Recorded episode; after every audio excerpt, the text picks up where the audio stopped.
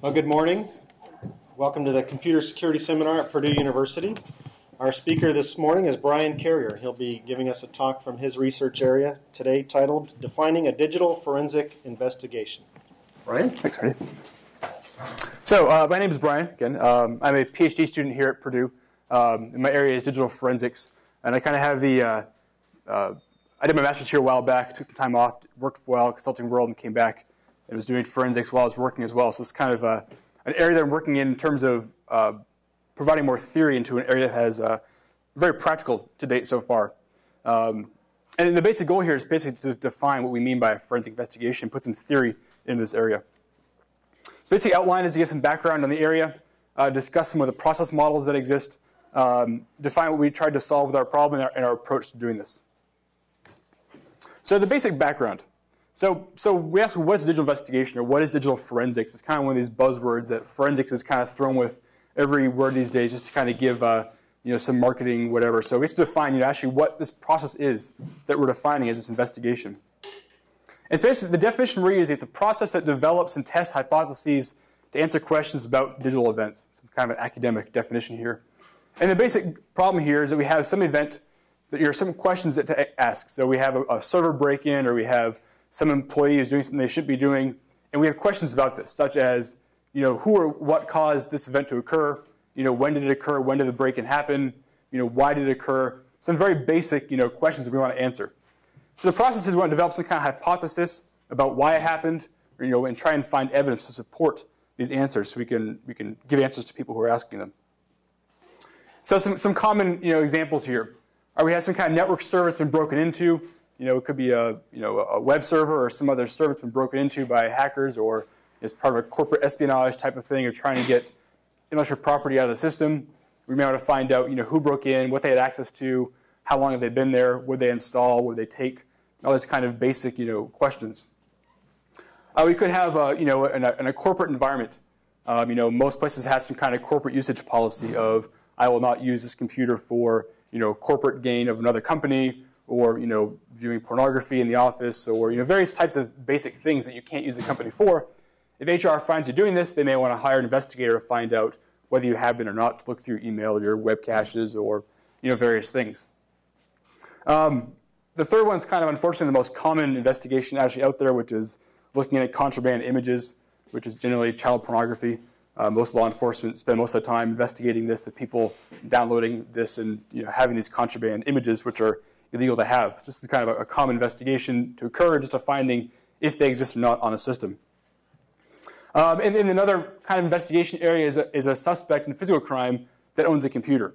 And this is actually another kind of increasingly common thing of we have someone who commits a murder or is suspected of committing a murder or you know, kidnapping or various things, and they go to their computer and they have MapQuest directions to where they you know, met someone, or they you know, have various drug terms on there, or you know, Google searches on various things. And you know, it's just kind of additional evidence of what they were doing in this actual crime. So this actually kind of happens more and more now with pretty much every investigation. There's some component of the digital aspect now that we have you know, computers in all parts of our lives. So what is the state of the art in the, in the area? Um, well, it's been driven by practical needs. And it's kind of started in the eighties with law enforcement of, of you know, whatever they needed, something, a tool was developed. And actually, in the original days, basically, you would take a hard drive out, or you boot the computer. You'd find the computer, you turn it on, you poke around, you look at various files, open things up, and various things.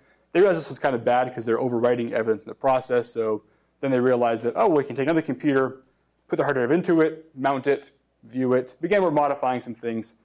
And today, now we actually have specialized tools that we bring it into. It's read-only. We don't modify it. And it's a much better specialized tool that we have. Um, but but the, the main point here is it's been driven by practical needs, and there's no underlying theory.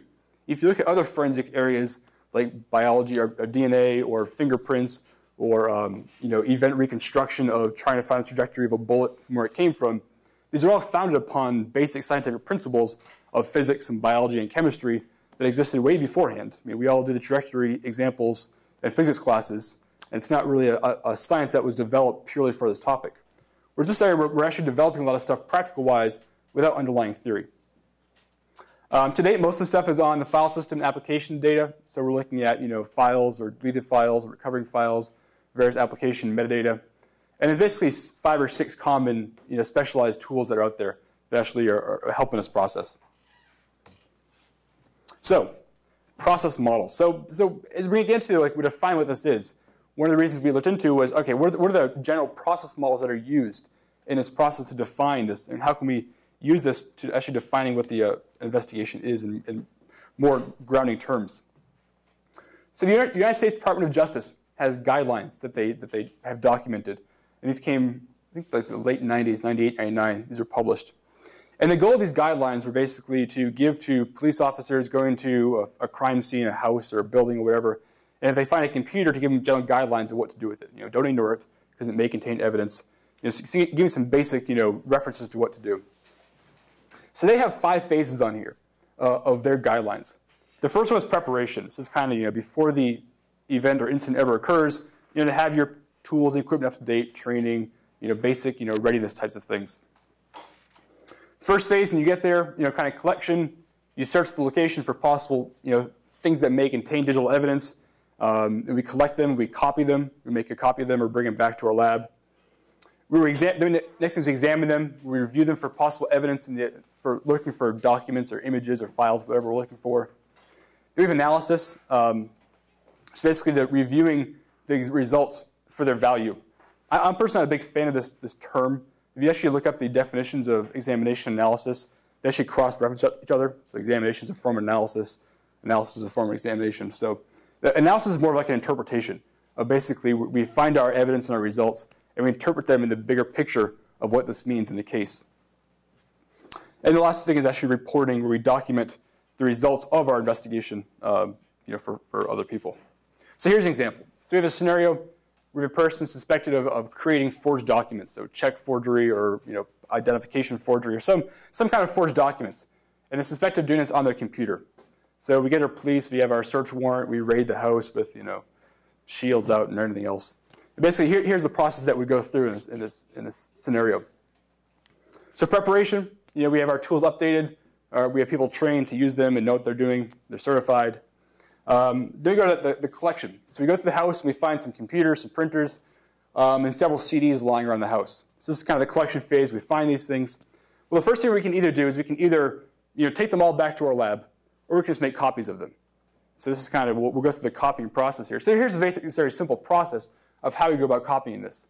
So the first thing we'll do, who wish I had basic cryptography classes? Is that one pretty much? Okay. So the first thing we're going to do is run the M D, this is all in Linux, basically. So run the M D five sum command. M D five is cryptographic hash sum. Basically, you give it a bunch of data, and it spits out some unique, or not unique, but it spits out one hundred twenty-eight bit value corresponding to that data. If you change one bit in there, it's going to give it a different value. So the goal here, what we're doing is we're in a Linux system here. We have dev H G D, which is a file that corresponds to the actual disk that we're analyzing. So this is the suspect's disk we have. And we're going to take the M D five value of their entire disk on the computer. So you read every bit from the disk and give us the hash value of the system. This is basically our, our, our signature, or our checksum of the actual computer we're investigating. Our next step here, we use the D D command, which is a, another Unix-based command that basically moves data from one location to another. It's kind of a systematic way. And so here in this command now, we're actually reading this, this, this suspect hard, hard disk, and we're basically writing it to some other file called mount case disk one dot D D. So basically, we're copying every sector from the disk and putting it in some other file on, on our computer. And then we, we again run the M D five command on this file to get its, its hash value. And the reason we do this is basically to verify this process was accurate. If any time in this process we didn't copy a byte or a bit or whatever, there was some error in the process, these two values will be different.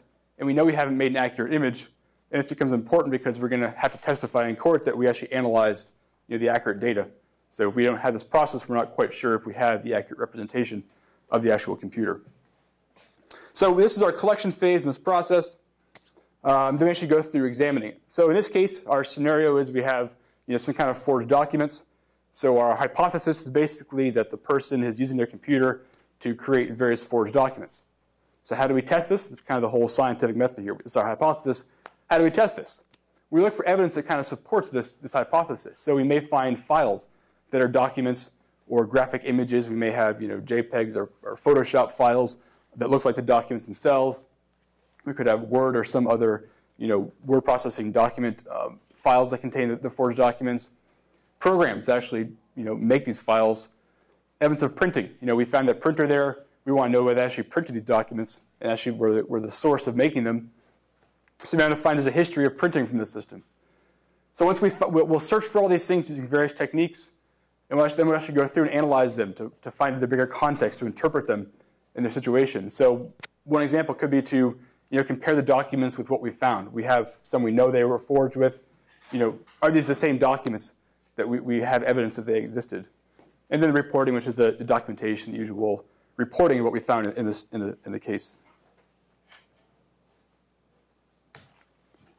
So this is a, as an example, this is, this is actually one of my tools, but um, I tried to find other tools, but I couldn't find the screenshots on their website, actually. So this is basically a, a, an example of what we have here. In this examination phase, in this, in, this, in this collection phase back here, the result of this was if we had a twenty gig hard drive here that we, that we were imaging, this file is going to be twenty gigs. So this, this file is going to be the same exact size as the actual hard disk was. And what we do in this phase is we actually import this huge file, this twenty or sixty or one hundred gig file, into some analysis software that will actually allow us to view the files and, and the actual data on there. So this is an example of one of the tools. This is, again, mine. It's, it's called Autopsy. And you basically import the, uh, the file in there, and it gives you the usual file manager look of listing the files, showing you the strings or the output down here, and you can get the hashes. You can do keyword searches, timeline searches, all these other various you know, techniques for searching evidence. So, so that, that's the nice D O J model that we have. So here's, we'll get, go through a couple more that are, you know, there's dozens of these models actually. But I'm going to give three that are kind of in separate areas in the, in the, um, the spectrum, just to kind of give a reference of what we're looking at and trying to compare to. So here's an incident response model. And this comes from uh, Mandia and Persisi. This is out of their incident response book. They were former Foundstone uh, consulting members. Um, so here, here's the phases they have, and you can see there's many more in their in their process than the D O J one. So the first one we have is preparation. Again, we prepare for the incident, get ready for it. Then we have detection. Again, our focus here is more of incident response in a corporate environment, servers being broken into or other critical infrastructure being broken into. So you have some kind of detection phase, whether it's I D S or some user reporting an error, some some some reporting of an actual incident.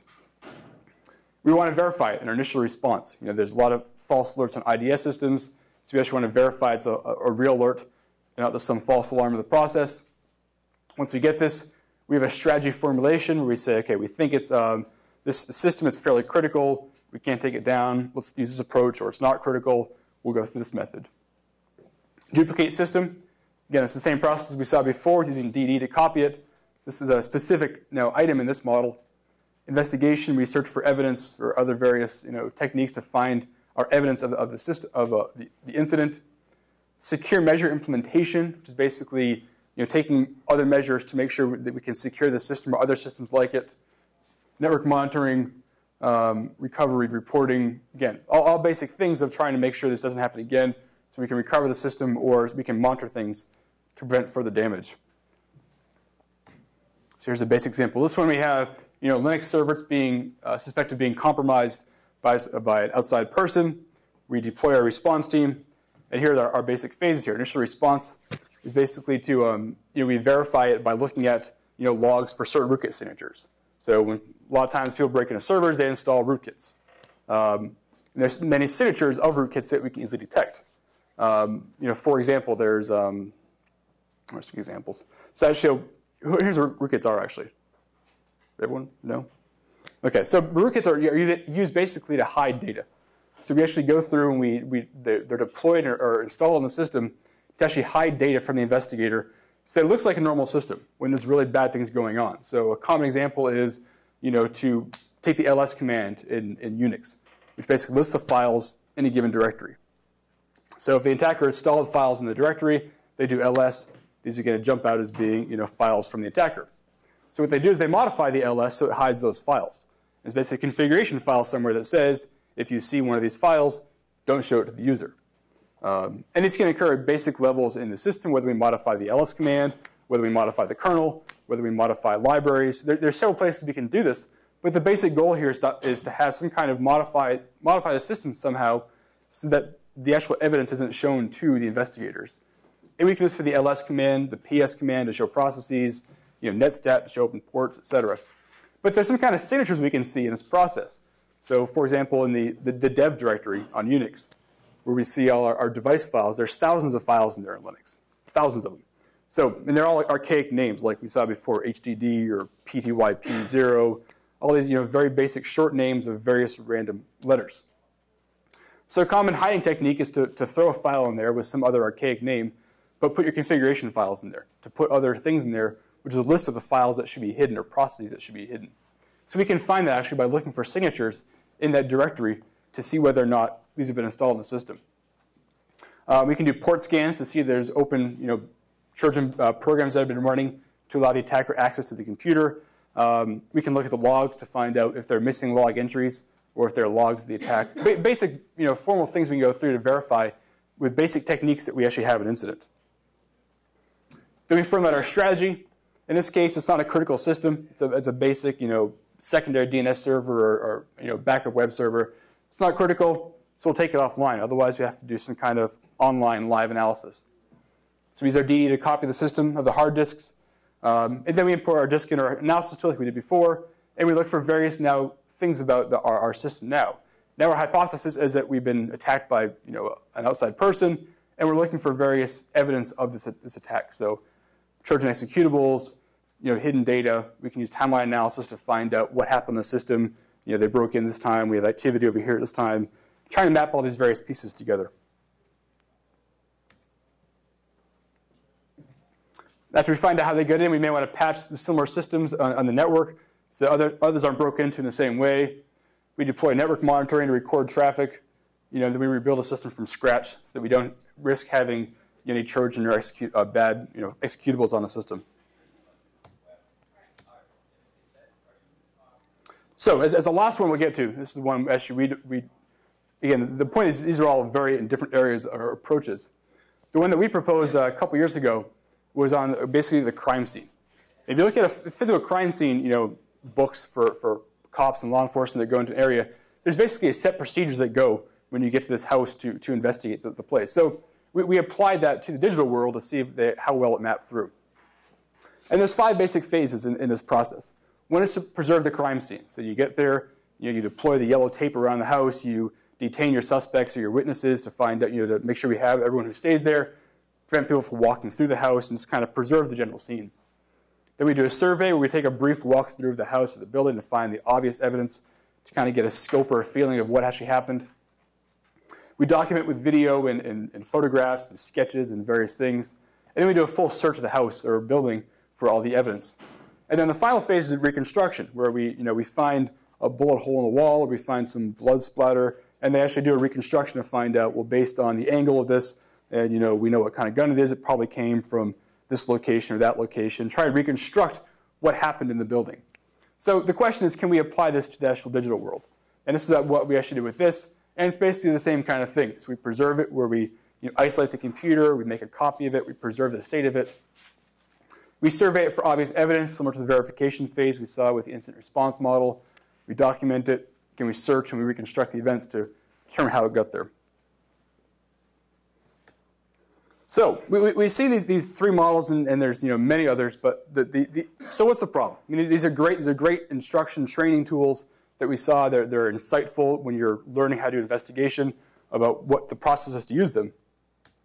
But the problem is that you know, we're looking at trying to define technical requirements, that we wanted to define how do we test tools, how do we create tools, how do we define requirements for various tools. And you know, th th these are very kind of vague. For example, in the incident response model, how is the verification phase different from investigation? In the verification, we were looking for basic evidence of the, of the of incident occurred before we started the full investigation. Well, how's it different from investigation? I mean, we're, in both cases, we're searching for evidence, and we're trying to find proper ways of finding it and, re and, and recovering it.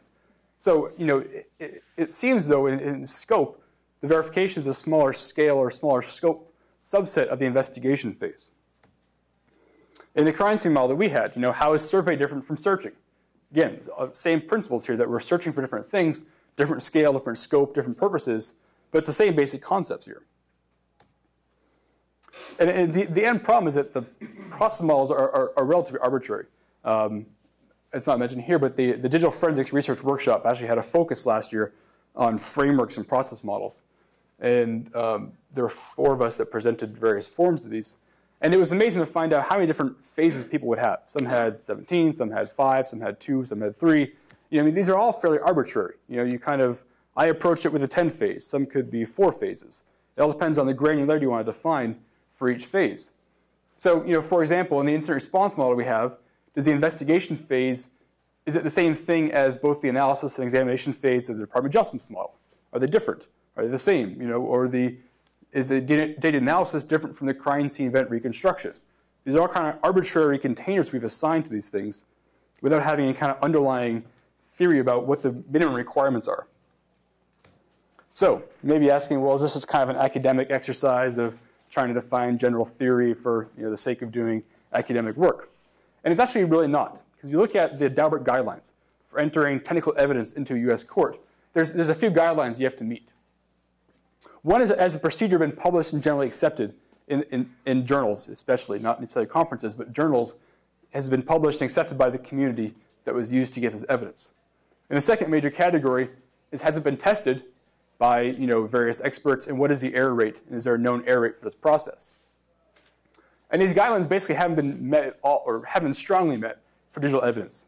And there hasn't been many challenges in the courts to the evidence to actually force these guidelines to be met. So the current state, you know, for publishing procedures, um, they basically have, none of them have been published.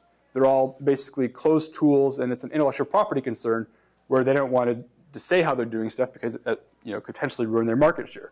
Um, the closest thing are open source tools, but even they don't publish them in a documented format. You can read the source code to find out what they're doing, but there's still no detailed procedure of what they're actually doing. So the, the, so far, there's, very no, there's no procedure at all, basically, that's been published on this actual process. Um, for testing and error rates, there's been basic testing, and that's occurred by NIST, the National Institute of uh, Standards and Technology. And actually, Jim Wyle was here last year talking about this. And they basically, you know, have done disk acquisition tools, which are basically, you know, imaging the, the system before of, you know, copying the, the system to, to, to, to files. They've done software write blockers, which are these tools you install in your systems that you don't write to a disk when you're examining it. So th these, are but these are all very basic techniques.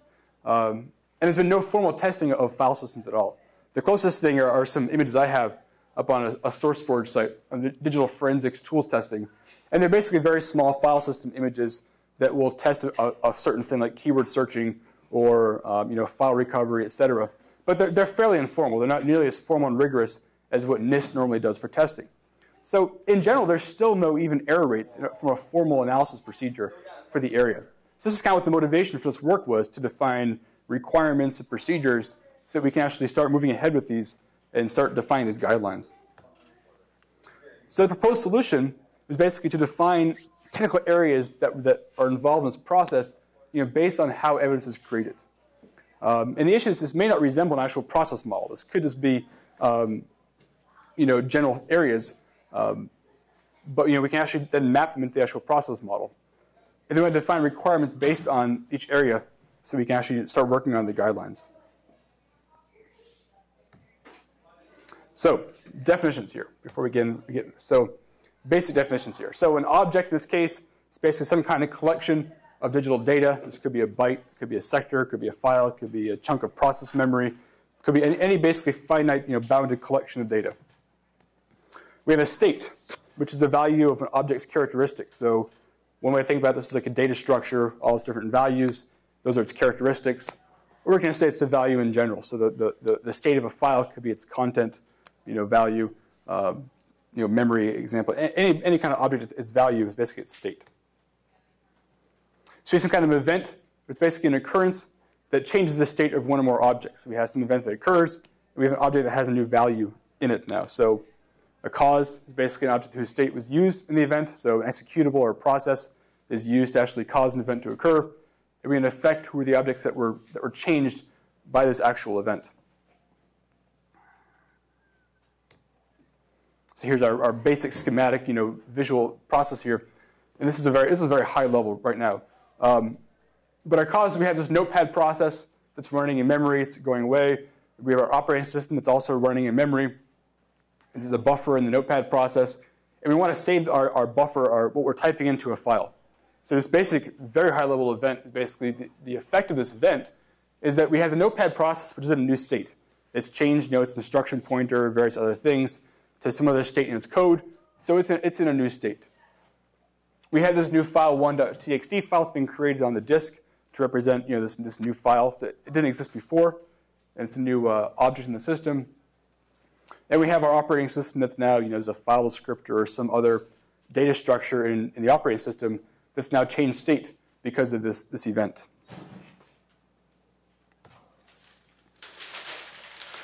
So when we look, now we have to look at what evidence is. And basically, an incident or a crime is basically that an event that violates a policy or a law in the system. And basically, you know, so we have this event back here. Let's say this is actually, you know, some illegal file. This may be the, the illegal event that was created when we saved this file to our, our desktop or our, our system. That this is our, our event that we're investigating. So basically, we're, we're trying to investigate these types of events. And the, the concept here is that there's only evidence of the event if the effect still exists. If we go back here, if this file object, you know, these two are memory. Network process and the operating system are memory. So when the computer turns off, these are gone. So when we go investigate the system later on, you know, we may find this file one dot t x t file on the actual hard disk. But if it doesn't, it's not there, then we have no evidence that this event ever existed. And this is, we don't know that we can, we can hypothesize that it occurred. We actually have no evidence that it actually occurred at all in the system. So the point is we have to find these effect objects to actually say whether the event occurred or not. So basically, our digital evidence is basically some object that contains reliable information that supports or refutes some hypothesis. So if our hypothesis was, you know, that this, you know, notepad process was used to save this file, we have to find this information as actual evidence that this actual event actually occurred. And if we can't find it, we have to be able to explain why we, why we didn't find it um, and what, what certainty we think it, didn't, it occurred.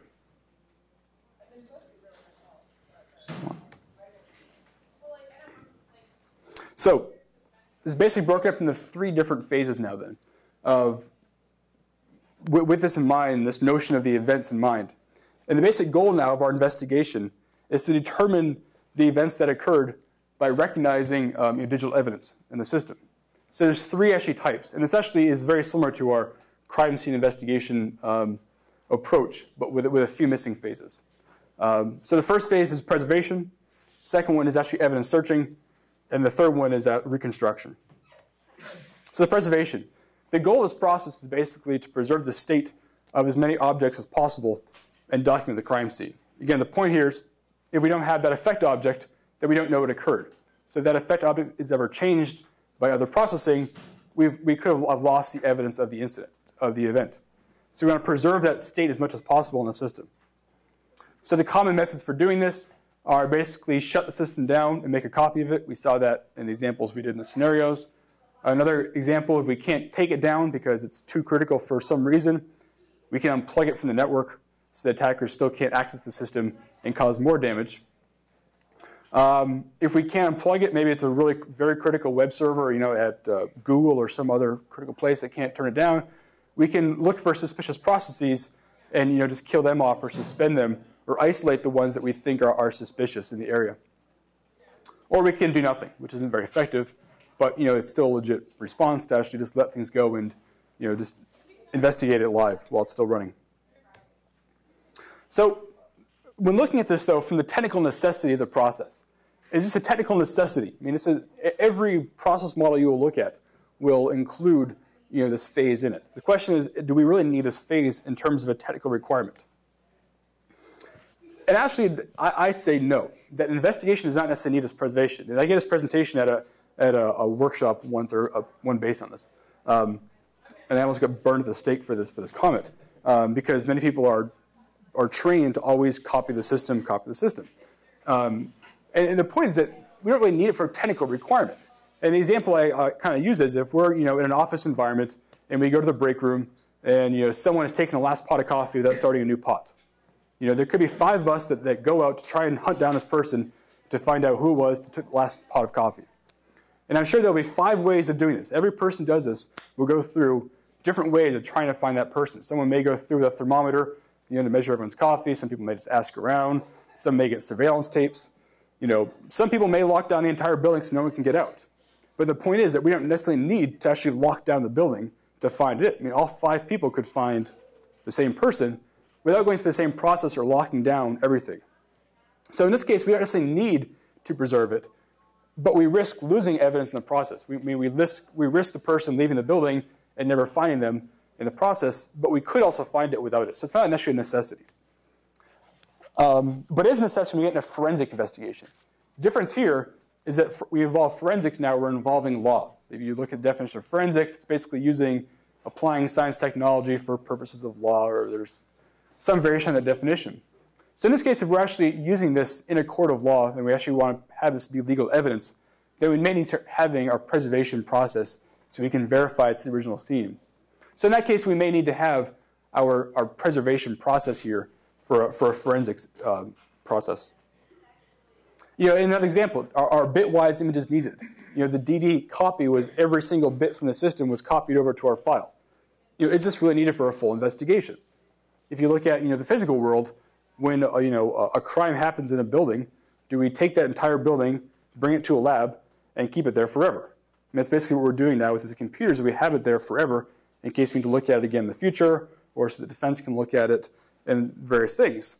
You know, there isn't as much of an analogy in the physical world with with taking or, or isolating a house forever, of, of always make, keeping it isolated for you know for the rest of its existence. So this is kind of a thing that you know. It, this, this, this process is needed because of the current tools required. It's basically to happen, and it should always occur. But the question is whether this is kind of needed, you know, as a long-term thing. And the, the issue here is legal requirements basically dictate the requirements of this phase. So if you want to define requirements for this for testing or development purposes, it's basically dictated by what the legal requirements and business requirements are more than pure technology itself. Um, and in general, I mean, this acquisition and making copies should, is, is very preferred. Don't get me wrong. Um, it should always occur when it's possible, but you know, there's more and more people now who are looking at this. Um, you know, when you look at these, you know, terabyte servers or you know, multi, you know, systems, it's impractical to make a copy of that entire system and analyze it, you know, through. So a lot of corporate environments are looking at this now and reconsidering, you know, different approaches to actually doing a minimal acquisition or preservation. So second major area is the actual searching. And the basic point is, is we need our evidence. We need to find that, that effect object or the cause object to actually say that this event occurred or not. So the basic goal here is to recognize the objects you know, that may contain information about our incident. So our basic approach here, develop a hypothesis, define you know, what we think the evidence is going to have, and then try and find it. Um, so again, basically the, the whole searching here hypothesis. So an example before we had with our forged documents. Um, you know, our hypothesis was that this person was using this computer to develop, you know, images or documents that were uh, forged documents. That's our hypothesis. So we're looking for, you know, files that that match these these that match this hypothesis, which could be image or Word documents or other documents. So we have to define the characteristics of this evidence. So if we're thinking about, you know, uh, a, a JPEG image, for example, or, or a Word document. There's certain characteristics of the file that we can look at. So for Well, JPEG's the simplest. We'll go for that one. You know, most of the JPEG files end with .jpg or J P E G as the extension of the file. So a very basic search would be to search the entire computer for all files that meet that extension. Well, it's very simple actually for someone to change that extension to avoid you know, the search being successful. So you can look at the actual structure of the file. You look at the structure of the file. You know, the first two bytes of every JPEG file are F F D eight, I think, is or D nine in hex. Um, you know, there's, there's the same two bytes in all JPEG files that match that occurrence. So instead, we can modify our search now to look for all files that begin with, you know, the hex values F F D eight and end with F F D nine. And you know, the other characteristics in the, in the in the middle of the file, such as the, the actual image as a, as a certain, you know, uh, you know, mathematical relationship to other stuff around us, we can search for characteristics of these files to help us find a specific image type. And we basically go through and compare this with all of our, our objects in the system. So as an example here, you know, we define our, our, our target. We, have, we extract all of our data and interpret it out of the system. We compare the two together. And the ones we identify are, are our actual evidence of the, of the system. So what are our requirements in this process here? Well, the first is we must accurately define our, our target, what we're looking for. So if the computer is allowing us to search for this automatically, you'd be able to accurately you know, define this target based on this. Um, the bigger issue is we need to accurately interpret and you know, extract the data out. And this is actually the most basically what all tools currently do. is they basically take this file system image in and they process it using this proprietary, you know, various formats. So what, what's required for this? Well, there's basically this process where, you know, we have to process the file system, or Word documents, or P D F files, or various other proprietary formats. We need to be able to process them. We need to reverse engineer them in this, in this process. Um, and it basically could be multiple interpretations of that data in general.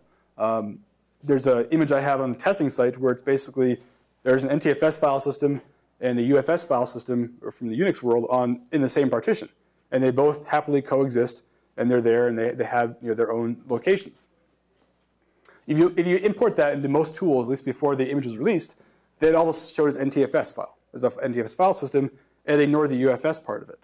So this is kind of the, the process here. It's not accurately interpreting it because there are actually multiple interpretations of that one file system that can actually hide data in, the, in, in this investigation process. Um, and then the actual comparison process between the, the target and the, uh, the extracted data. So what's the existing research in this area? Um, there's actually interesting work um, by Stollard and Levitt out of Davis, um, which basically looks at automated analysis for digital forensic science. And this was um, his master's thesis. And basically, the, the approach here is that we read some log files in of a Unix system. So we look at the, uh, the W temp file, which basically shows when people logged in from this time to this time. And it goes through this log file, looking at the various log in, log out times of the system, and then examines the, uh, the M A C times on the files. So every file has a modified access or change time associated with that. And this tool goes through, looks at the, uh, when people should be logged in, and compares the actual M A C times on files that are owned by these users to find out whether or not it's reasonable that they were logged in or not. So we may find, you know, that if my account was used to, to be broken in the system, um, you know, they, my account was used to break in. They cleared the W temp file to hide the existence that it was there. But I may have some files under my name that were created during that time frame. So this basically goes through and defines this. So we're, we're using the W temp file to define our targets, you know, basically based on this data. So we're looking at, you know, files owned by user carrier and, you know, created in this time range. Um, most of the work in this area is, is manual. Basically, you know, it's a manual. I'm looking for, you know, Etsy password files. So I go to Etsy and I go to password, or I'm looking for, you know, the Internet Explorer history file, or, or cache directory. It's, it's all basically a manual process of finding the target and visually comparing them, not really defining it in the tool itself. Pretty much every, you know, malware, virus, antivirus checking tool um, is basically this process of there's a, there's a standard target of we know virus has this signature. Basically, it's all, or I D S areas are all this, this area. The extraction process is basically what all current forensics tools do. You give the disk image, you give a, a partition image, and extracts out the various data in the various formats. Um, I did a paper on this a few years ago on this process. This is kind of what the, the main focus of all the current tools are. And the comparison process is pretty much visual now, as I said before. You look at a directory, you find this directory name, you open it up, look for this file name. And the last kind of phase or, or area in this basic process is the event reconstruction. So we, ha we have our objects now as the evidence, we have our, our our potential causes and effects. And we now want to answer, you know, events that occurred in the system. And the, the main motivation for this is actually, or one of the motivations now for this, is the actual Trojan defense. I'm not sure if people have heard this or not, but in the past couple years or so, um, there's been more and more cases where computer, um, people who are suspected of computer crimes or computer-related crimes are using the defense that, I didn't do this. You know, there was a Trojan virus backdoor in my computer that some hacker put there. And you know, they put the evidence there, and it wasn't necessarily me. And there are several cases of this, actually. Um, there's a, uh, I did a paper with a law professor last year. It's on the Serious BibTech. If you want to look at it, there's many cases in there of this. But there's one of the, the most famous one was one in the U K, where there's a person who uh, was suspected of doing a denial of service attack on the port of Houston. And they basically took down the ports, down, com ports computers down. They tracked it back to this guy. This guy's a self-admitted hacker. But he basically said it wasn't me. It was some of my, you know, rival, you know, hacker friends who basically set my computer up. And they used a backdoor program that securely wiped itself, which is why the police didn't find any evidence of it. So the, the scenario here is that this is a, you know, person. There's no evidence of any malware or Trojan programs on his computer. But, you know, the jury was convinced that um, this could have existed and wiped itself clean from the system, which is why it wasn't found. Now, it's a legit scenario. It's a completely legit scenario that it could actually have occurred and all evidence is overwritten. But um, you know, the question, the, the point is that merely finding the files isn't necessarily enough now to kind of get evidence. There's more demand for trying to find, um, you know, how it actually got there. Um, there's another interesting case actually in the U S that there was a, a, a an accountant who was basically uh, brought up on charges of tax fraud, where he was, you know, was forging his documents, his tax filings to pay less taxes. And his claim was that there was a virus that came in and modified his, you know, TurboTax or whatever program he was using that modified his tax documents to actually, you know, change the prices, and that's why he paid less, because you know, the program told him to. The ironic thing is that he's an accountant, and he had many other files on his computer from his clients, you know, but their files weren't changed in the process. It was only his file that was changed by this virus in the process. But I mean, this, he got off as well in terms of uh, an acquittal of this process. So it's kind of there's there could be legit defenses, but it's kind of more of a, an ongoing problem now to actually start defining how data got there and how evidence got there versus just merely saying, well, this file exists on the computer, therefore this person's guilty. So the goal here is to determine, you know, basically how they got there. Um, and this isn't what's supported in any tools right now. So it's kind of the new areas of a lot of research to actually find out, trying to learn more about the system. And basic approach is to analyze the evidence, or approach that we're having with this is analyze the evidence, determine what role it could have played as a cause or effect, uh, basically construct the events from the cause and effects, and basically sequence them into some kind of chains. So, you know, graphical wise here, and it's very high level. We have, we have our objects we found, you know, X, Y, Z, W, from our from our searching. We analyze them. We say that, well, you know, X could have been a cause of some event um, that changed its state to X prime. You know, Y could have been the cause of an event. We're not quite sure what C and B are, but you know, we know they're involved somehow. And we develop these hypotheses about what could have occurred with these. So, you know, Y could be executable. And we go through and we re reverse engineer it to find out major events it could have caused. Or it could be a configuration file that was used. So we develop all these, these, these general role classifications or hypotheses for the system. Then we basically put them together. So we analyze them, we find out we have. We may want to search for, we know that you know, this object B here has certain characteristics. So we search the system to find it if we don't already have it. You know, we try and put them together. If we can find evidence that they actually occurred together, it could be multiple scenarios, has some kind of confidence level with them, and try and sequence them. This is, again, like kind of euphoric, you know, nice utopian um, you know, process to this that is very difficult in practice. Um, again, researching here, uh, actually some people here, Mark Rogers and Ben Carney, did some uh, work before, and the Trojan made me do it. It's basically a, a statistical way of looking at, you know, uh, was this file downloaded or, you know, from Internet Explorer, came here from this program, or came here from this program. More statistics way of looking at, you know, is there support to, to define this?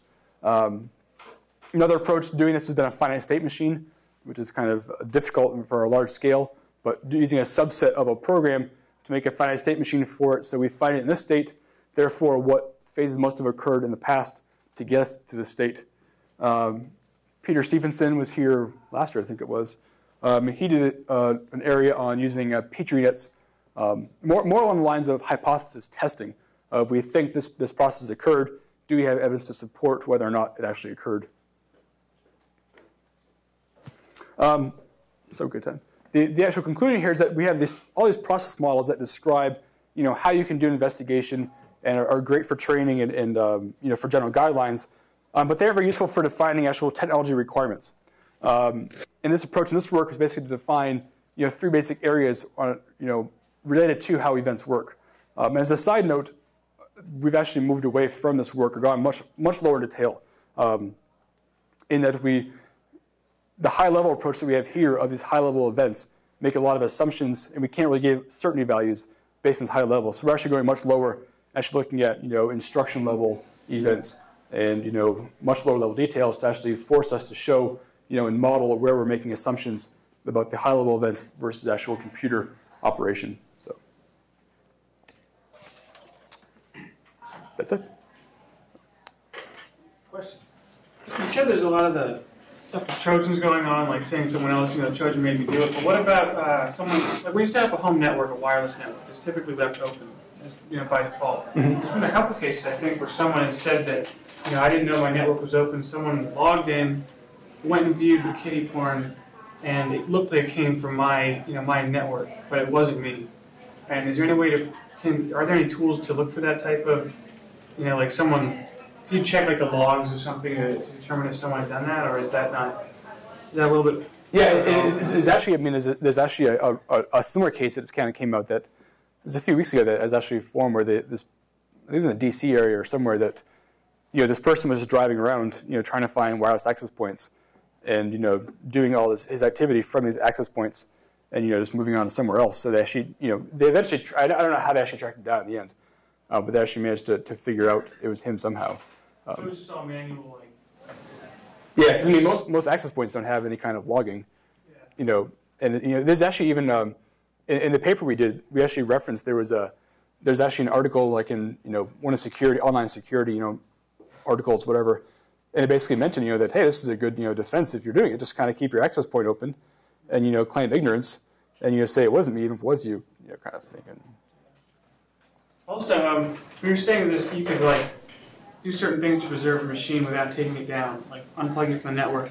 Are there any? Has there been any history of rootkits being aware of that, saying, "All right, you know, maybe they're trying to shut, you know, they're kind of trying to start an investigation, start wiping data now." You know. Well, there, there.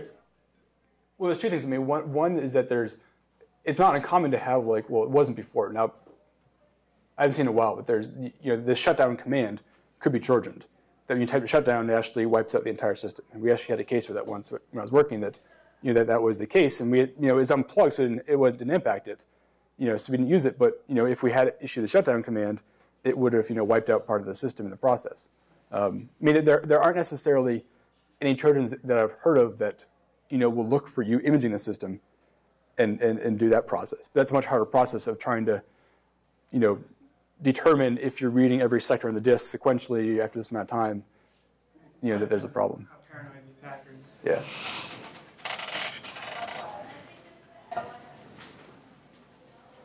You mentioned that a lot of the other uh, crime scene you know, investigations are based on existing science, like the bullet trajectory is based on physics and fingerprints on statistics or whatever. What are, what are some of the sciences that we need to define or Uh, developed for digital forensics? What are some examples of that have been uh, filled in? We got to fill in the blanks afterwards. So where are you going with that? What are some things that have well, been? A lot of what we're finding out is it's basically all areas. I mean, it's not necessarily new science. It's more just working the theory into the process. It's, you know, that, that we're realizing in this process there's a lot of stuff with programming languages and actual program structure. There's a lot of work actually in operating systems and networking. It's actually mo pretty much all areas of computer science have theory that applies to it. It just hasn't, hasn't, hasn't been applied yet to actually, you know, apply that and then you know, use that theory to, to actually better define, you know, requirements of the needs. Are there some things that you need to do formally in that definition to make it stand up in a court of law, for example? That, that kind of remains, I don't know, that, that's more of the... Case law. Yeah, exactly. I mean, you know, to, to date, you know, with what's been used so far, um, you know, one of the examples of that's been used for the, the Daubert guidelines of, you know, publishing procedures, the example given in one of the things is that, you know, that there's, um, you know, a computer magazine, I triple E Computer Magazine did like a, an, an overview, a product review of, of how a tool worked. And that was considered enough of a published procedure, you know, for, for that. And that was accepted. Um, you know, th that's not nearly the same level of detail as, you know, other sciences, but I guess it kind of depends, depends on the judge and I guess the uh, how, how strong the lawyers are in pushing it, I guess, in terms of what accepted, I guess. What type of support has uh, O S vendors been giving to uh, forensic uh, uh, detectives, like as as in specific application data or, or operating system data that you wouldn't normally know about? I mean, specifically, Microsoft being a closed-sourced operating system, that they would be able to do a lot of things that you wouldn't know about. So uh, what type of support do they lend to that? Yeah, so the question is that, you know, what support is, have vendors and, you know, operating systems people given? It's actually been very little. Well, actually, Microsoft actually announced last week, I think, or two weeks ago, that they're going to start releasing tools, internal only, tools that were internal only to law enforcement to help them with investigations. And they haven't announced what tools they are or what they'll do, but they're actually announcing that they're going to have a, a more proactive approach with law enforcement, not necessarily commercial, you know, people, but law enforcement in, in this process. Um, but a lot of it's been, you know, just kind of reverse engineering, manual reverse engineering stuff. I know I have the bigger stick with, with cell phones and other things that are, you know, always changing and very, you know, different among, you know, they're all different. They all have very specific formats. Um, and I, I know a lot of cell phone companies will help people out with, you know, getting data off of those systems. But um, I think for the, for the, a lot of other stuff, it's it's more of a reverse engineering process. Thank you. Thank you.